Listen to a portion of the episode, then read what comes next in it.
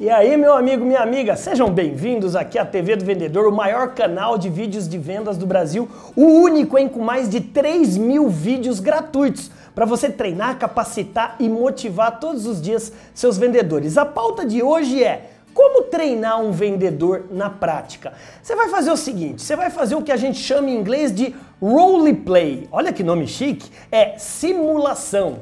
Olha só, você vai pegar duas cadeiras, uma cadeira você vai fazer o papel de vendedor e a outra cadeira você vai fazer o papel de comprador. E aí a grande sacada, você vai pegar os tipos de compradores difíceis que vocês todos os dias atendem. Se você quiser algumas dicas, anota aí, ó. O, o comprador ou cliente arrogante, o comprador ou cliente pessimista, o nervoso, é aquele cara que demora demais, que é aquele demorado, o mentiroso e assim vai. O que qual que é a grande sacada dessa simulação, desse role play? Você vai treinar contra objeções.